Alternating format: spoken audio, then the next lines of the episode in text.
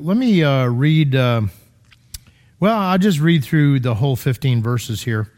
Uh, don't have a problem with reading Scripture. What do you think, huh? Okay.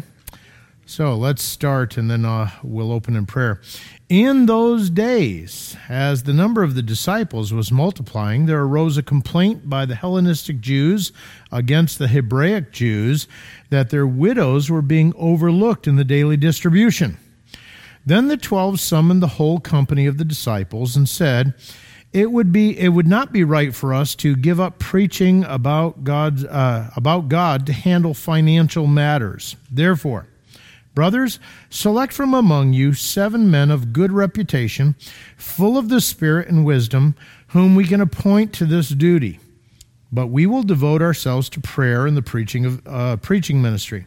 The proposal pleased the whole company, so they chose Stephen, a man full of faith and of the Holy Spirit, and Philip, Prochorus, Nicanor, uh, Timon, Parmenas, and Nicholas, a proselyte from Antioch. They had them uh, stand before the apostles uh, who prayed and laid their hands on them. So the preaching about God flourished, and the number of the disciples in Jerusalem multiplied greatly, and a large group of priests became obedient to the faith. Stephen, full of grace and power, was performing great wonders and signs among the people. Then some from uh, what is called the freedmen's synagogue, composed of both Cyrenians and Alexandrians, and some from Cilicia and Asia, came forward and disputed with Stephen, but they were unable to stand up against his wisdom and the Spirit by whom he was speaking. Then they persuaded some men to say, We heard him speaking blasphemous words against Moses and God. They stirred up the people, the elders, and the scribes, so they came and dragged him off and took him to the Sanhedrin. They also presented false witnesses who said, This man does not stop speaking blasphemous words against the holy place and the law. For we heard him say that Jesus, this uh, Nazarene, will destroy this place and change the customs that Moses handed down to us. and all who were sitting in the Sanhedrin looked intently at him and saw that his face was like the face of an angel. Let's pray. Father, as we come this evening, we thank you again for your love and care for us. We recognize, Lord, that in putting our trust in the Lord Jesus Christ and Him only, the work that He has completed, you've given to us eternal life. You have uh, baptized us into the body of Christ. You've sealed us there until the day of redemption. You've put your spirit within us. We have now become part of this community. And with that, we find that because of everybody else, life is difficult. When in reality, this is what you have designed and brought forth so that we might become more like Christ. So, as we consider our topic this evening, uh, that we ask, Lord, that you would give us wisdom and that we might see maybe areas where we have failed, maybe where we need to do better, so that truly the community that uh, the Bible talks about would be the truth about us. Father, we do think of those that uh, are in need uh, in a variety of ways. We, and Lord, that you would open our hearts and our minds to the things that you have for us in your word this evening. We ask all of this in the name of Jesus Christ. Amen. All right, so notice number one on your outlines the need for community. Uh, right off the bat, we see in Acts chapter 6, verse 1, there's a problem. In those days, as the number of the disciples was multiplying, there arose a complaint by the Hellenistic Jews against the Hebraic Jews that their widows were being overlooked in the daily distribution. So, church growth. Who wants the church to grow? a lot of people do. Um, a lot of churches have put in a lot of energy to doing everything they can to get more people into the church. Not necessarily saved people, and if they're not saved, we, we don't want to offend them because they might leave. Um, we need to have the right kind of music. We need to not talk about sin. See, church growth is a pretty important thing. Now, when you get down to the brass tacks as to why it's so important, uh, the reality is, is God made man and woman, and He told them, "Be fruitful, multiply." Right? That's physical realm type stuff. Obviously, there's a whole lot more in in in it than just the physical, but uh, He saves us and puts it within us to be fruitful to shine as lights in the midst of a dark and perverse generation, to let our light so shine before men that they may see our good works and glorify our Father who is in heaven, to uh, consecrate the Lord God in our hearts so that, and live in such a way that when people ask you, why do you have this hope in you, you're ready to give a response. What's that all about? But to help them come to the light. Okay? So we're going to spiritually reproduce. That's at least the hope. Uh, don't know about you. I have been saved for 41 years. I have witnessed to a lot of people over the years. Um, there were probably times in my life where maybe my life didn't give the credibility to the message that it should have. I understand that. Uh, but I have witnessed to a lot of people as a pastor. And I find that uh, not a lot of people seem to want it. Now, that's what I find. We get Bob Vanden Bosch here. He talks to all kinds of people, and everybody wants to get saved. What's with that? Gifting. Okay? God is the one that saves people. We plant the word, we sow the seed. We might water. And we may not know anything after that, and someone else may come along and they wanted to get saved. I remember down in Brazil, one of the pastors, national pastor, asked me to come and speak to a family. They had been coming to his church for a little while, and uh, he couldn't seem to get through them uh, the gospel. So okay, fine. It's kind of like you're you're a Brazilian. They're Brazilians. If anyone can talk to them, you can. Me and my broken Portuguese. Okay, I'll go. So I go and I go through the Romans road with them, and they've got their Bibles open, and I share the gospel with them. And at the end of the night, they go, We didn't understand what he was saying. Probably because of uh, uh, speaking uh, Portuguese with an American accent. Uh, they didn't catch a whole lot of what I said. You know, two weeks later, they got saved. You just want to go slap that pastor upside the head. but I, I, have no idea if I was a planter, a water, had absolutely nothing to do with it. But God puts it within us that we want to see uh, fruitfulness. Okay? And part of that fruitfulness is the fruit of the Spirit. Part of it is seeing other people come to know Him. And so church growth is a pretty important thing. But with church growth comes difficulties. Okay, in this particular case, in those days when the number of the disciples was multiplying, there's the church growth. The uh, ease of remembering your own and forgetting others. Here's the problem. There arose a complaint against the Hebrews by the Hellenists. The Hellenists were the Greek, uh, the Jews that were Grecianized. Um, for those of you that are a little bit older, Alexander the Great conquers the world in about 300 BC, recognizes that if you're going to keep this thing under control, everyone needs to have the same language and the same culture. Hmm. Think about uh, the immigration issues in today's uh, in, today, in our country and today. Same language, same culture helps keep it all unified and under control. So Alexander the Great Grecianized the world, and nobody had gray hair after that. There's a couple of old people because they remember the Grecian Formula 44. but uh, uh, he basically made everybody take on the Greek language, Greek culture. The Jewish people were some of the ones that said, ain't got time for that, except for those that maybe lived outside of Israel or outside of uh, Judah. Um, they kind of took it on. And so they're the Hellenistic Greeks or Hellenistic Jews and the, the regular Jews as they're handing uh, out, they're distributing to the widows and the, uh, the poor, uh, they're saying, hey, go give you, oh, there's Sam. And they kind of miss someone that they don't know who they are. Now, I remember years ago, a uh, few people complained that Edgemont was very cliquish. And I recently heard from someone that's just started coming to the church that Edgemont is very cliquish. And I'm sitting there going, oh, no, they ain't. Okay? What, what's a clique? A group of people hang together. You want to know something? If that's the definition, Edgemont is cliquish.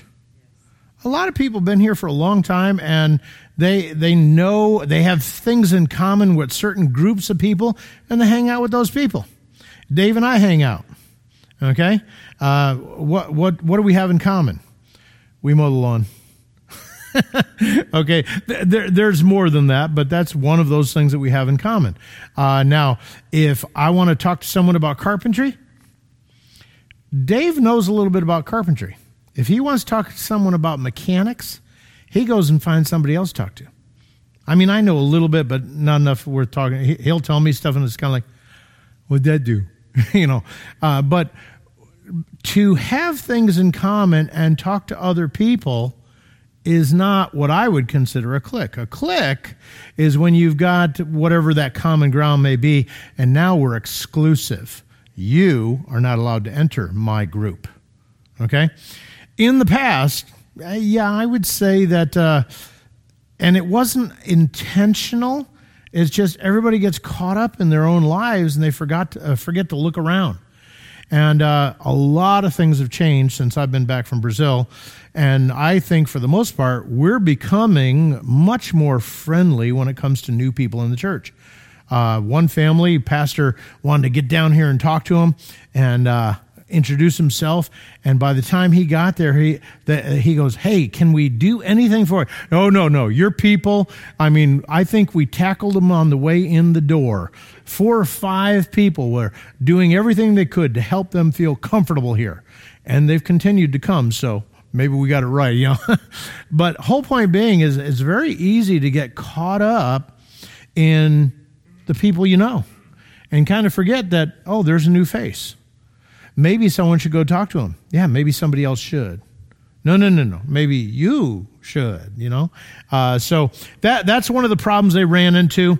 Um, their widows were being neglected in the daily distribution. Again, the church was growing. You know the people. Uh, you're taking care of those people, and you don't know those people. You're thinking someone else is going to be taking care of them, and before you know it, they're neglected. So that brings us to verse 2 a possible secondary problem. Uh, verse 2 Then the twelve summoned the whole company of the disciples and said, It would not be right for us to give up preaching about God to handle financial matters. Very often, when people are presented with a problem, wives, am I not telling the truth here? When people are presented with a problem, very often, those that might be considered to be the leader, they want to give a solution. They want to be the solution. Okay? And very often, when wives are talking to husbands, they're not really interested in a solution. They just want someone to talk to. Is that not true? But what do men do anyway? I mean, how many times have they heard they don't necessarily want a solution? They just want someone to, yeah, well, you want to fix it. Uh, uh, there's a, a meme going around where, oh, yeah, I love my wife. Uh, I love her so much, I'm going to come home and listen to her stories. And there's not going to be a beginning and there's not going to be an end. And she's going to be introducing new characters.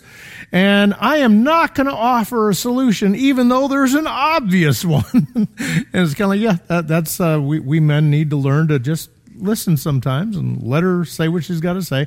But again, the natural tendency, we're going to move in with that solution, right? Well, notice uh, in our notes here, the tendencies of normal leadership, they're either going to jump in and do it, or they're going to ignore and let them figure it out. I know some of the people at Edgemont people uh, Edgemont Bible Church think that uh, the leadership ignores some of the issues uh, some of the perceived issues. Can I tell you something? For the most part, I don't find that to be the case. Um, recently, someone was talking to me about the possibility of a young couple's Sunday school class. How come you guys don't have one? Because no one said they wanted one. Well, you got lots of young couples here. Yeah, and every time we as the leadership express the need to have something, it flops. But when people see the need within the congregation and they're willing to do something about it, boom, it goes gangbusters. So we're not ignoring, we just know that sometimes we're not the ones to fix it. Okay? And so, uh, just letting you know, normal tendency, jump in and do it or ignore and let them figure it out. So, what do they do? Well, they delegate. I believe I have the spiritual gift of delegation. It's not found in any of the lists of the Bible, but if you tell me that something needs to be done, I'm going to find someone else to do it. Uh, no. um, so they, they call some of the disciples, and then they, uh, through what they're saying here, they're prioritizing our job. It's not desirable that we should leave the Word of God. What's the alternative? To go and serve tables. Okay? As the leadership, we should be studying the Word, preaching the Word, teaching the Word, and someone else needs to pick up the slack when it comes to serving tables. So that was the need, uh, but it wasn't the, uh, the uh, apostles' job to uh, meet that need. That brings us to letter C, a solution in verses 3 to 7. So, the work of the ministry. What is the pastor's job? To equip the saints for the work of the ministries. That's why I titled it this way. Uh, notice the people find those that will serve. Um, every now and again, you'll see someone up here saying, Hey, we need some help with, and they'll give you whatever the class is. You know how successful that is in finding people to serve? It's almost a big fat zero. And now and again, you'll find someone that, oh, I didn't know about that, and they'll they'll go over and talk to whoever. But usually, you have to chase people down, tackle them, tie them to a chair, and talk them into ministering. Well, maybe it's not quite that bad, but you do need to normally talk to people face to face and see if they've got time in their schedule to be a part of the work. So basically, the apostles have told the, these disciples, find those that will serve. And we're going to give you some guidelines in solving this problem. And therefore, they give them qualifications for those that will serve. What are those qualifications? Well, let's look at uh, verse uh, three or four, I believe it is. Uh, no, three. And he says, Find seven men uh, uh, of good reputation, full of the Spirit and wisdom, whom we can appoint to do the job. Okay? So, what's important here? They've got to have a good reputation. They have to be filled with the Spirit and full of wisdom. Now, these are guys that are going to be waiting on tables, distributing the needs to the poor okay, to the needs of the poor. We're not talking about people that are going to be teaching Sunday school classes or anything like that. Now, why is that important? Because I want you to see that your reputation, how other people perceive you, and the need to walk in the power of the Spirit and in the wisdom of God is important regardless of what you're going to be doing. Now, why is that important? Because well, we understand the pastors, they need to be filled with the Spirit. They, in fact, we're going to look at a list of qualifications for pastors and deacons, and it's kind of like, wow, I'm glad they need to fulfill those. And I want you to understand something. Every Christian is supposed to be able to fulfill those, not just pastors. Okay? So here's guys that are waiting on table and they've got qualifications. And then notice that last part the appointment from the leaders. Uh, ultimately, uh, you're going to find the people, and we're going to, before everybody, say, yeah, these are the ones that are going to do it. There's a reason for that because if pastor announces something from the pulpit, you know how quick it gets acted on?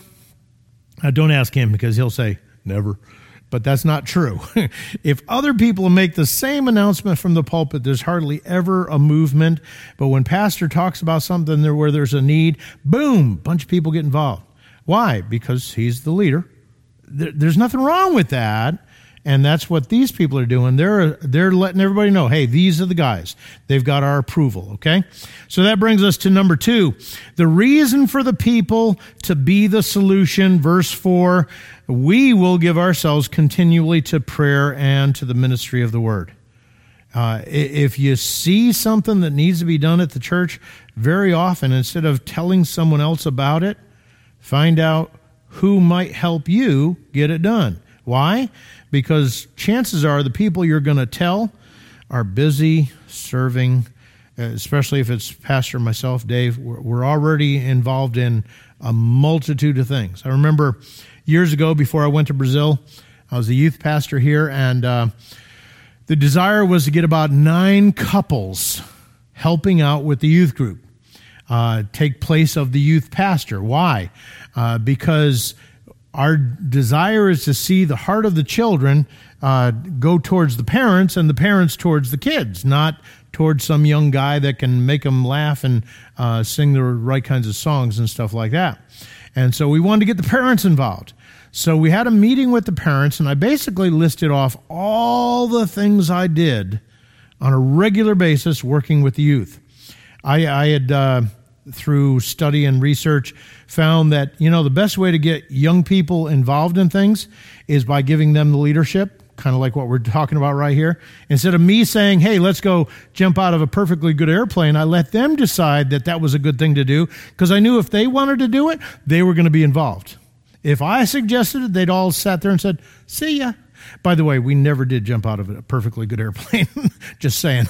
but uh, as I'm explaining to the parents all the things that we had been doing, one of the parents came to me and said, I need to ask your forgiveness. I said, why? As far as I know, you haven't done anything. He goes, I was wondering what on earth we were paying you for because you weren't giving my son enough attention. Kind of like, your son is the only one in the youth group. you know, that would have been my response if I could have said something, but it's kind of like, uh, I know that not everybody knows everything that the pastors are doing, but I promise you, we keep ourselves busy. Yes? I mean, sometimes it's sleeping. No, that's Dave. Uh,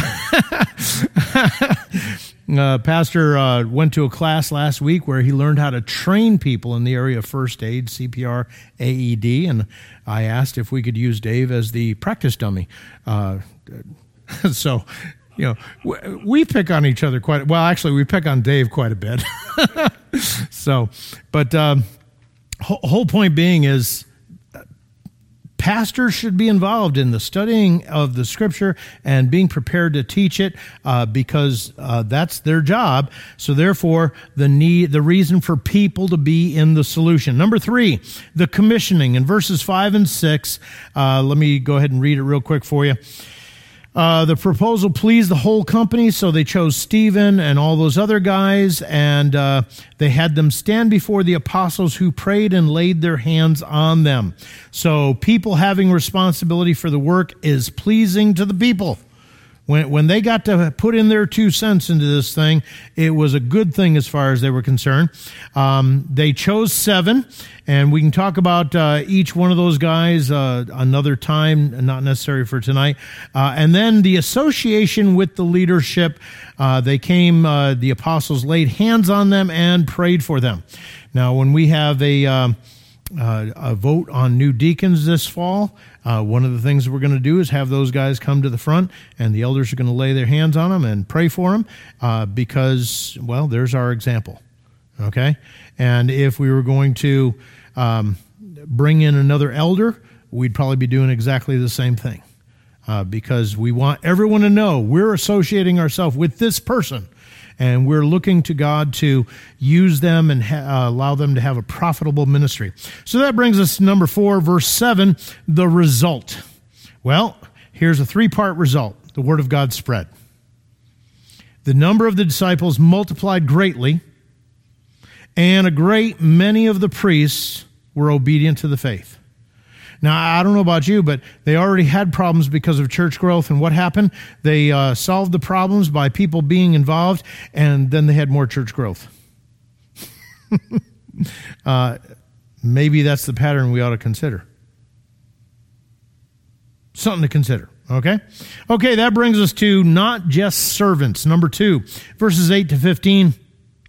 In verses 8 to 10, we see that uh, as far as uh, Stephen, the work that he was going to be involved in, he, it was more than just serving tables. Uh, that was the initial reason why he was called into the ministry, if you will. But notice uh, he's standing out by faith in verse 8. Stephen, full of grace and power, was performing great wonders and signs among the people. So he, he is shining. He's, he's standing out. Now, not for his own glory, but for the glory of God. And then uh, verse 2, verses 9, I mean, number 2, verses 9 and 10, you can't argue with God. When someone has studied the scripture and they're saved and they have the spirit of God in them and they and they learn to walk with Jesus, it is amazing what the spirit of God will do for you when you're talking to someone else about Jesus. Uh, whether it be preaching from the pulpit or just witnessing, something that you read six months ago all of a sudden comes to your mind and you're giving an answer for the reason of the hope that you have in you and it's not that you're going to answer every question because not every question needs to be answered. Uh, very often, when you're talking to someone about Christ and the devil comes along and, and wants to get in there, they will ask you questions that are just not that important. And sometimes you can just sit there and say, you know, uh, I, I have an answer for that, but right now, that's not the most important thing that we're talking about. We're talking about your eternal soul. Someday you are going to die and you will stand before the Lord Jesus Christ. Now, here's something that'll never happen. He'll never ask you, Why should I let you into heaven? But what do you think you'd say if he did? You know, eh, that's, that's how you get around something like that. It's not that you don't want to answer the question, but you can get caught up in the weeds talking about stuff that's not important. But uh, when you're walking with God, uh, people cannot argue with God. So they weren't able to handle that whole thing. And that brings us to letter B, the framing of the godly. Uh, this actually leads into chapter 7, which I think Pastor's going to hit next week. Uh, when you can't argue with God, what should you do? You should lie. Okay? I, I, I put these in here because I want you to see again, methodology hasn't changed in 2,000 years.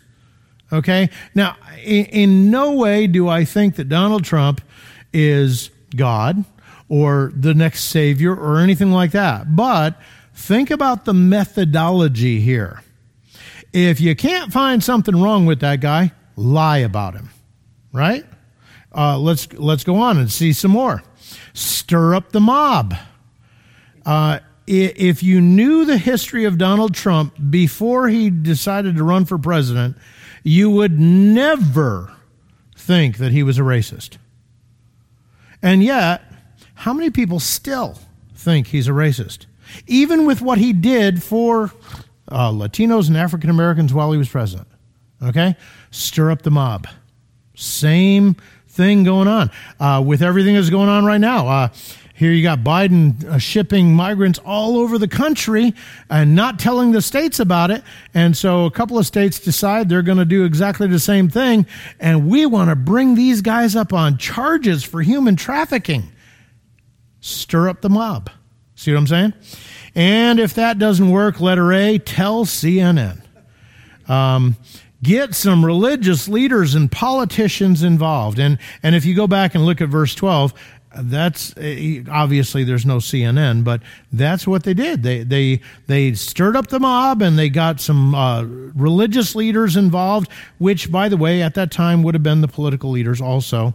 And so, number three, operate a kangaroo court, verses 13 to 15.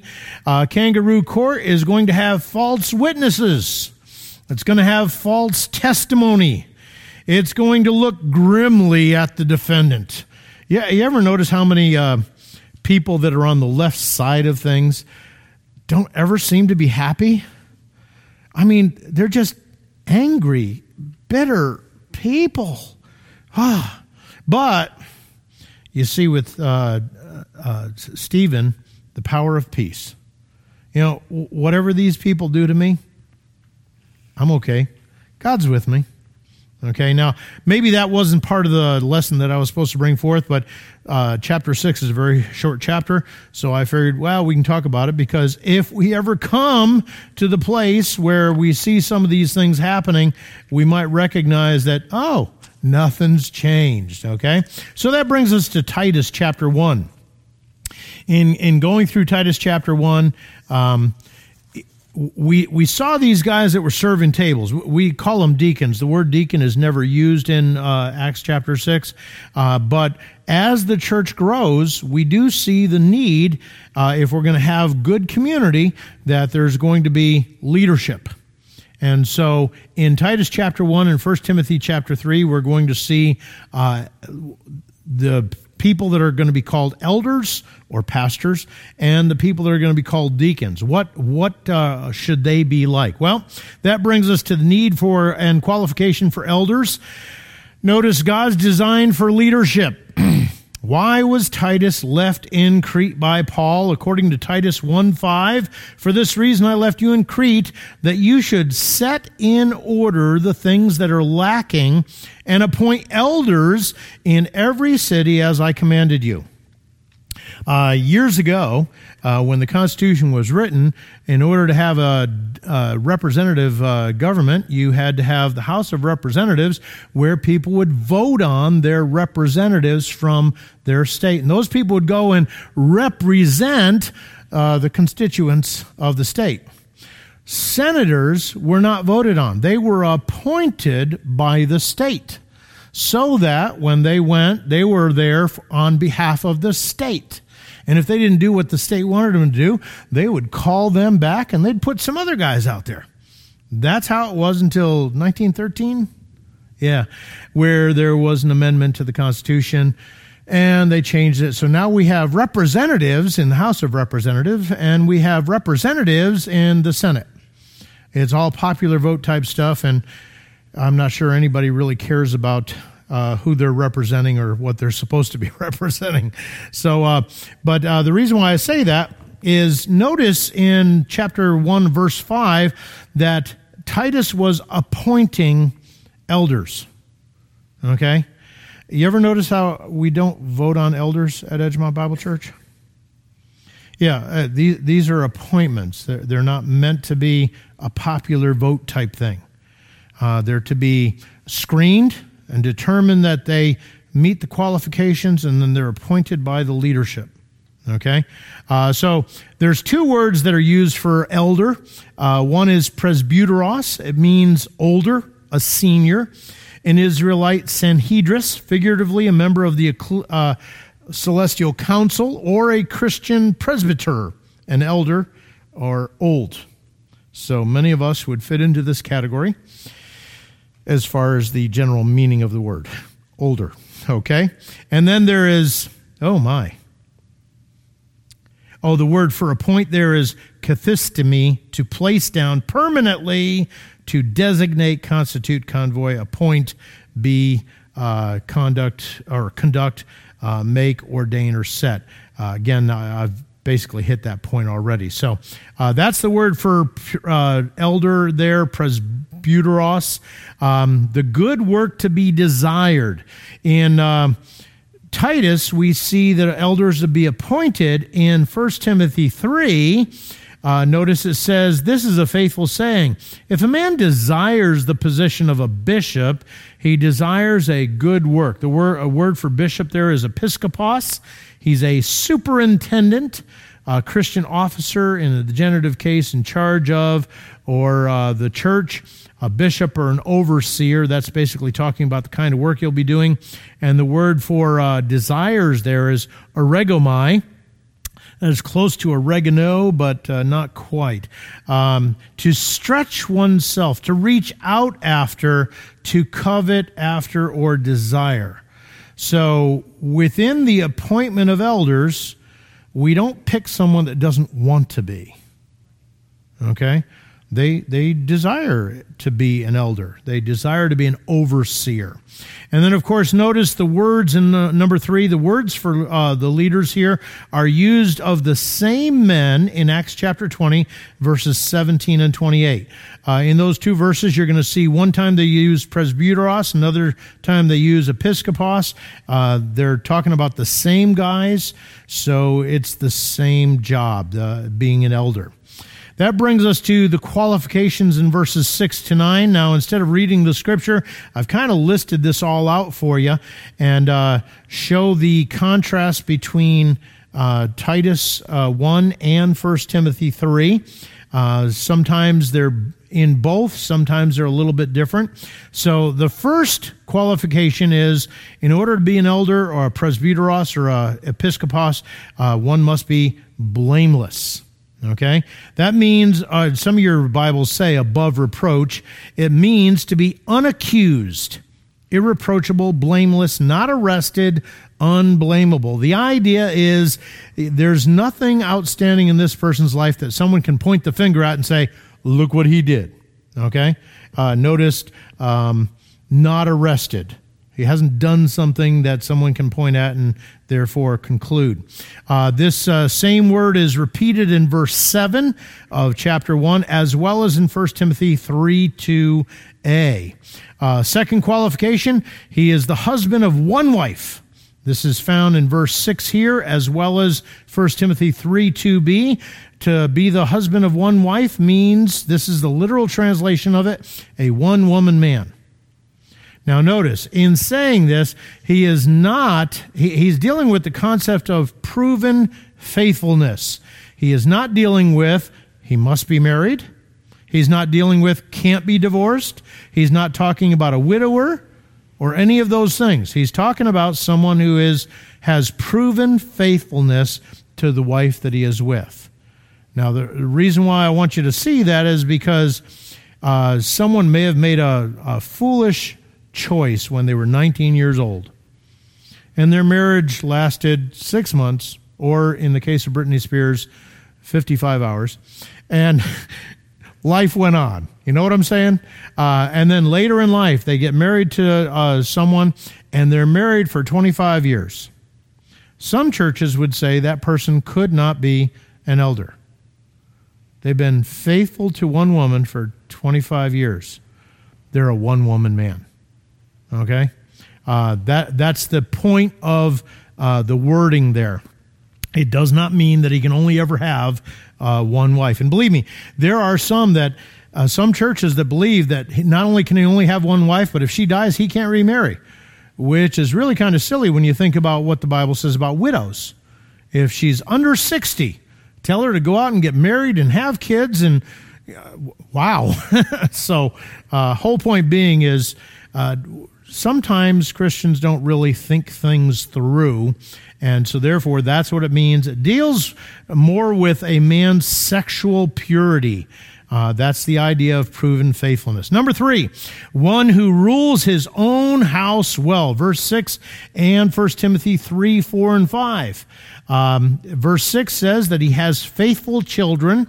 Uh, John MacArthur makes a large argument for saved kids. I struggle with that a little bit. I understand what the rest of it's saying, but I struggle with the idea of them having to be saved because can you have a young pastor then? You'd, you'd have to think he'd have to be older, and maybe that's not a bad thing. Okay? So I'm not saying that it doesn't mean save kids. I'm just saying I, I kind of struggle with that one a little bit. Um, not accused, these children cannot be accused of dissipation. The word dissipation basically means excess or riot, translated uh, drunken revelry in other places. Uh, so the idea is they're not given to excess and they're not insubordinate. Okay? Uh, they're not unruly. All right? Uh, and then uh, notice in. Um, it says, having his children in submission with all reverence. So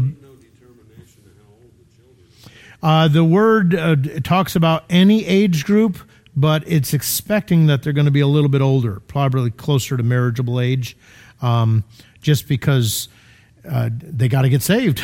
so you got to give them time to get saved, that kind of thing. and of course, if they're going to be involved in drunken revelry, they sure better not be doing it when they're three. That's why I say I think they're going to be a little bit older at that point. But if if they are, then the guy shouldn't be a pastor.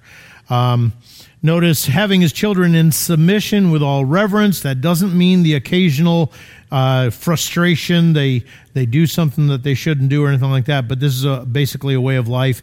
And then letter C is uh, from First Timothy. For if a man uh, does not know how to rule his own house, how will he take care of the church of God? That's really the issue there. Look, here you have these people that are close to you, and if you can't reach them with the truth, how are you going to be able to handle all those people that aren't so close to you? That kind of a thing. So that brings us to number four bishop must be blameless. Now, this is a repeat from verse six, and it's in verse seven. So, two times in two verses, what do you think that means? Pretty important. Okay, in this particular case, it's actually imperative, it's in the command form. Okay, now he goes on to say, as a steward of God. The word steward there basically means overseer or manager of another's household. Uh, whenever my mother in law comes into town, uh, she tries to become the overseer of our household, changes the drawer where the silverware is to where she thinks it ought to be. Uh, she has done that in the past. She hasn't been in our house for a while, and and that's not a bad thing. I mean, it's not a good thing either. wow, I'm digging the hole, right?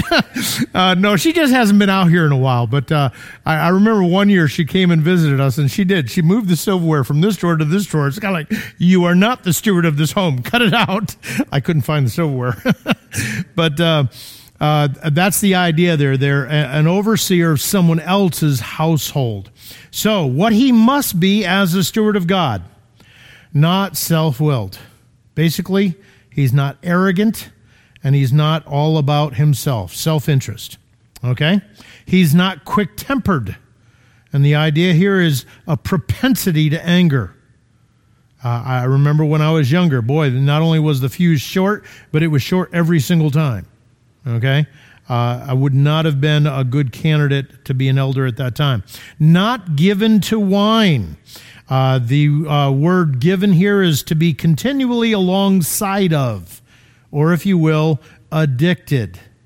So he's not going to have a problem with alcohol. He is not to be violent, pugnacious, a fist fighter, forceful to get one's way. Yeah, slap him upside the head.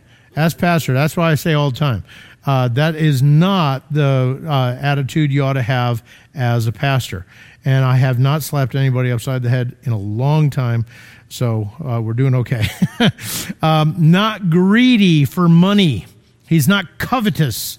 Uh, those are uh, the words used in both uh, passages. Um, this is the idea of seeking wealth at any cost. Now, it, it, we're not talking about someone who has a side job we're talking about someone that is willing to do the underhanded stuff to get that money. Okay? That's the idea of any cost. He's not quarrelsome. He is reluctant to fight. He's basically peaceful. And he's not a novice, uh, lest, being puffed up with pride, he fall into the same condemnation of the devil 1 timothy 3 6 a novice someone that's new at it uh, someone who's young, they don't understand things. Uh, that guy should not be an elder. What he must be, verse 8, temperate. Uh, the idea of temperate here is watchful or vigilant. Uh, and it's also found in 1 Timothy 3 2b. He should be hospitable, uh, giving practical help to those in need. Don't know if you saw it, but you might talk to Janetta if you're interested in helping. The Cumberlands are in need of a few meals. And she puts that uh, need a meal out there on Facebook, but some of you aren't on that. So if you'd like to help, talk to Rick's wife in the back. They may all be taken care of, I'm just saying. Okay? Uh, giving practical help to those in need. A lover of what is good. And this is basically having a strong affection toward good um, of good behavior. This is the idea of being respectable and an orderly life. Don't look in my garage. right, Pastor? Sober minded. Uh, the definition here is prudent or a saved mind, sensible, of sound mind. That's in 1 Timothy 3 2b also. He should be just the idea is he's doing what is proper or right, holy, true to divine direction and purpose. When you're concerned with what God wants, not just whatever's going on around you. Self controlled. And again, self control is a fruit of the Spirit. So, by the power of the Spirit, he lives what he teaches. Okay? And gentle. In other words, considerate, congenial, forbearing. 1 Timothy 3 3. And he must have a good testimony among those who are outside, lest he fall into reproach and the snare of the devil. 1 Timothy 3 7. There was a pastor recently down in Texas, and I can't remember the guy's name off top of my head. You might know who I'm talking about when I bring it to your attention. But basically, uh, as he was putting things out there on social media, one woman was uh, messaging him many times, and he answered her messages. Uh, someone in the church came to him and said, I don't think it's right that you're messaging this woman uh, all the time like that. And so he immediately got together all of the messages, brought them to his elders, and said, I have been, uh, you know, confronted about this situation. I want you to take a look at it. There was nothing uh, immoral, immodest, uh, you know, sensual, or anything like that. They were basically just talking about things on social media. And um, the elders, elders felt as though because this was a pretty uh, continuous activity. Though the wife, pastor's wife knew about it and the woman's husband knew about it. For them, it was just conversations with people they know. Okay? The elders felt as though it would be good for him to step down for a little while, kind of get things in order again, and then be able to come back. Again, he didn't do anything wrong, maybe not wise maybe that lack of wisdom could have led him into something wrong. Um, and the reason why I say that is because he must have a good testimony. Okay? Someone saw this as a problem. The elders thought, well, if someone sees it as a problem, we probably need some time to deal with these kinds of things. And uh, he's not out of the pulpit, but he is not speaking at that church for a period of time. Let's say a leave of absence. Okay, uh, not not not a bad idea. Okay, um, but that's that's an important thing. That brings us to his job. Well, what is he supposed to be doing? He's supposed to be holding fast the faithful word as he has been taught. Now, one of the wonderful things about being a pastor is you, as you get to study the Word, it's one thing to learn it in school, it's another thing to be studying it for yourself and preparing messages. And then all of a sudden, Spirit of God kind of opens your eyes and your mind to all kinds of things that you were never taught. Or maybe it opens your eyes to concepts that I was taught that, and the way I'm seeing it, I'm not sure I agree with them anymore. That's not a bad thing, but you've got to have good reason for it. Every now and again, pastor comes in and says, "I've got an idea. I've never heard anybody else teach it." And I said, "Heresy." no, uh, but uh, usually, if you have never heard anybody else teach it before, you might want to go back and look at it again. And he did, and then he taught it anyway because I agreed with him. Um, so just saying. so he's supposed to be holding fast the faithful word. This is his primary ministry. And the word hold fast there is a atekomai, to hold oneself opposite to, adhere to, to care for, hold fast, hold to, support. And of course, 1 Timothy 3 2 says he should be able to teach. Okay? Now we have uh, a few elders, and um, Larry, every now and again, uh, says, Hey, uh, you got a Sunday night free? I'd like to talk about Star Trek. No, uh, you know, last one he did was the video about uh, the distance between stars and stuff like that. Just helping us remember that nature declares the glory of God. Uh, that's where he likes to, uh, you know, talk about things. But he works with uh, some of the kids in Sunday school, stuff like that. Jeff Null, he teaches a Bible study. Um, Wayne Cormier, he teaches in a variety of uh, places, uh, both online to international people, as well as the men's Bible study on uh, Friday morning. Um, so, whole point being is he should be able to teach. Notice uh, letter A, by sound doctrine. In other words, healthy. The word sound there is, uh, it's a Greek word where we get hygiene. Okay? And so the idea is it's clean.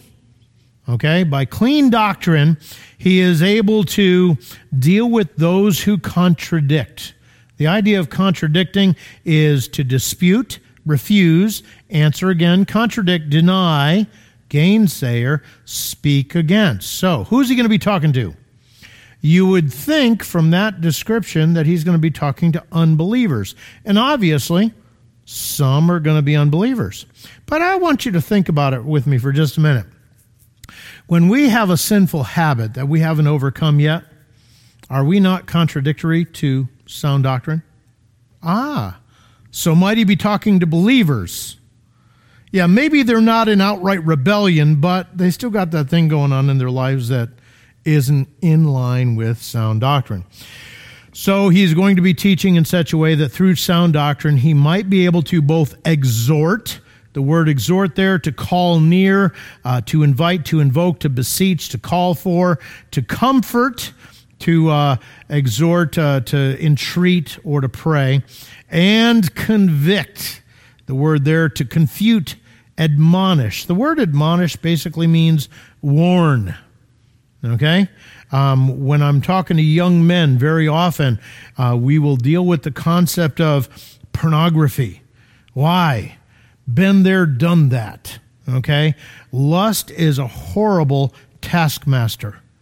And you think, well, I'm only doing this. Yep, until it's got you, and then you're doing stuff that you'd have thought you'd have never done. Uh huh. So, dealing with young men, trying to help them understand don't get started. Okay? So, warning them if you get started, this is the kinds of things that comes about because of that kind of thing. So, by sound doctrine, uh, be able to exhort and convict those who contradict.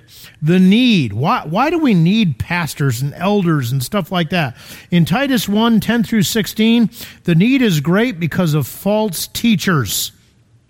It says there are many insubordinate.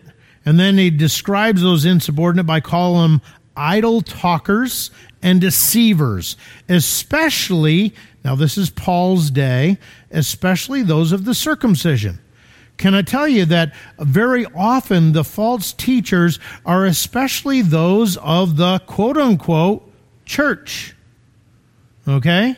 Uh, I don't know how many evangelical type Christians, our kind of Christian, gets upset when we talk about Catholic doctrine because they have a Catholic relative or a friend.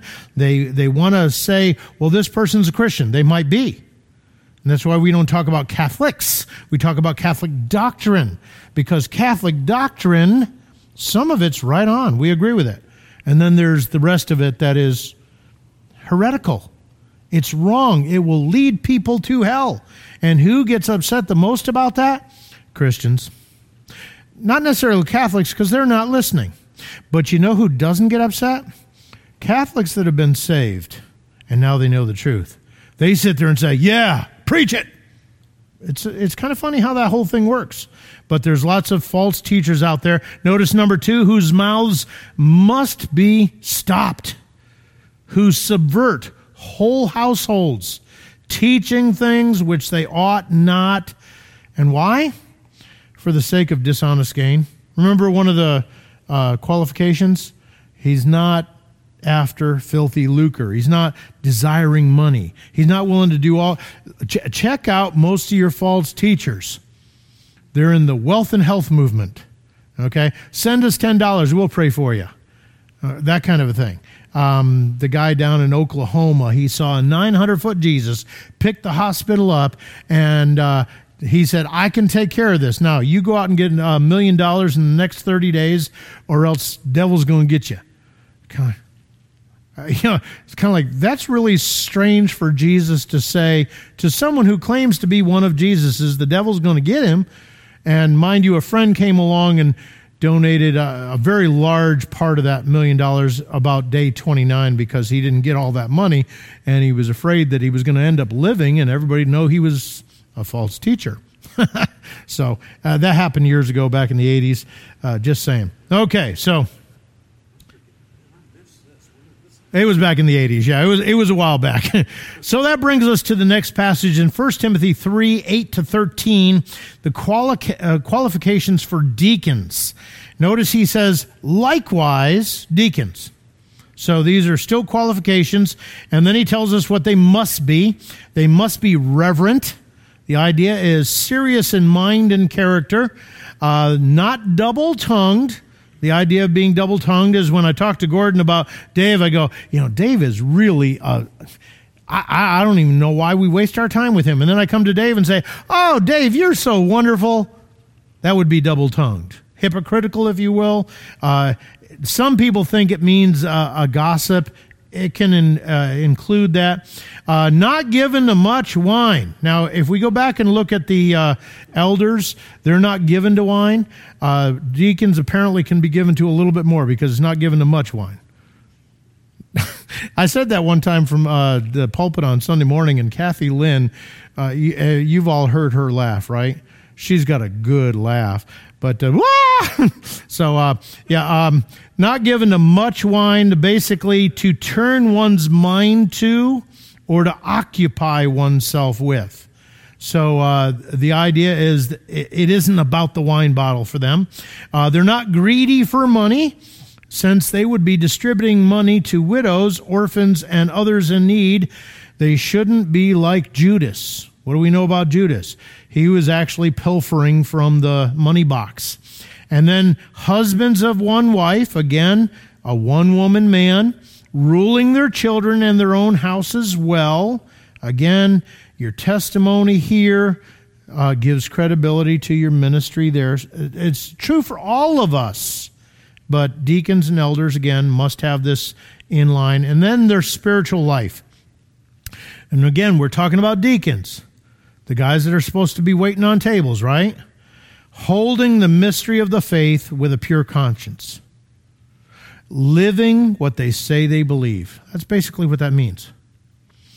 But let these also first be tested. Again, like an elder, not a novice. The, uh, the guy that's going to be a deacon, he ought to be tested. Why? So that you can approve or allow or discern or examine the guy, and he should be found blameless. Once again, that same word where there's nothing that can be, the finger can be pointed at him about. Okay? It's interesting whenever we do the uh, new deacons uh, November annual meeting, uh, Sunday before Thanksgiving. I think the wives purposely vote no for the, the guys that are going to be deacons because there's always one no vote. I don't know if they know what the guys are in for or they just don't want them to get a big head or what, but uh, there's always one no vote. I don't know. And then it goes, and then let them serve as deacons. Let her be the why. For those who have served well as deacons obtain for themselves, number one, a good standing. The word bathmos means a step, a grade of dignity, a degree. Uh, basically, they're put on a pedestal. Now, I don't know if any of our deacons feel as though they're put on a pedestal. Uh, maybe because we kind of all know that we all put our pants on one leg at a time and all that kind of stuff around here. Uh, but that's the idea. They're they're elevated. Okay, um, they obtain for themselves great boldness. The word here is par parrhesia, uh, out of uh, all outspokenness, that is frankness, bluntness, publicity, assurance, boldly, boldness, uh, boldness of speech, confidence. You know, when you're serving God, the more you serve God, the more you're confident to do the things that He's called you to do. That's just how things go. And uh, they gain this obtain for themselves this good standing and great boldness in the faith which is in Christ Jesus, or if you will, in the sphere of Christian truth and the family of believers. Now, if you continue to read 1 Timothy 3, you're going to see in verse 11 that uh, it speaks to the wives of deacons, depending on your version. Some of them just say women. Okay? Uh, the reason why I didn't touch on that is because uh, the wives of deacons are not holding an office, or women are not, quote unquote, holding an office. There are plenty of places in the Bible where we see women serving. They're even called deaconesses. Now, the reason is, is because they're serving. The word deacon means servant. Okay? So if you're going to have a female servant, she's going to be a deaconess. It's not an office. Otherwise, we might see it in this passage. But again, the whole point of all of these uh, passages here is to help us see that the church is a community. And we need to be uh, organized to the point, not to the point where, okay, we're going to time out this song. This one's going to take three minutes and 41 seconds, at which point, Pastor, you're allowed 30 seconds to pray. And then the next song, not, not that kind of orderly. There's got to be leadership. There's got to be people that uh, are accountable to God for what goes on. And God is the one that set up overseers. Okay? Uh, guys might want to be overseers, and we might uh, examine them and say, yeah, you're not quite ready yet. Uh, guys may, uh, we, we've had people come in, they say, well, I want to be a deacon. Here, hand out bulletins. It's amazing how many of them don't want to hand out bulletins. They want to be a deacon. What's the difference? They're both serving. Uh, when we're looking for deacons on the next board, uh, we're looking for guys that are already involved in doing something. We're also trying to be careful to be looking for guys that aren't doing so many things they don't need one more thing to be doing. Uh, whole point being is uh, the church needs that. The community needs that. And uh, y'all ought to understand that that's straight from the Word of God. Any questions or thoughts? Mm-hmm. okay, talking about the role uh, role of men and women, uh, women being submissive. He said he didn't write the letter; he just mailed it. Uh, uh the reality is, is the more we study that passage of submitting yourselves one to another, and then here's how women do it, and here's how men submit to their wives. All of a sudden, you realize, hmm, it's not like uh, they thought it was back in the whatever golden era it was. Uh, n- not that there isn't some principles to follow there, but uh, yeah, there's there's equal submission there, mutual submission there. Okay, well, um, let me close in prayer, and we'll let you go.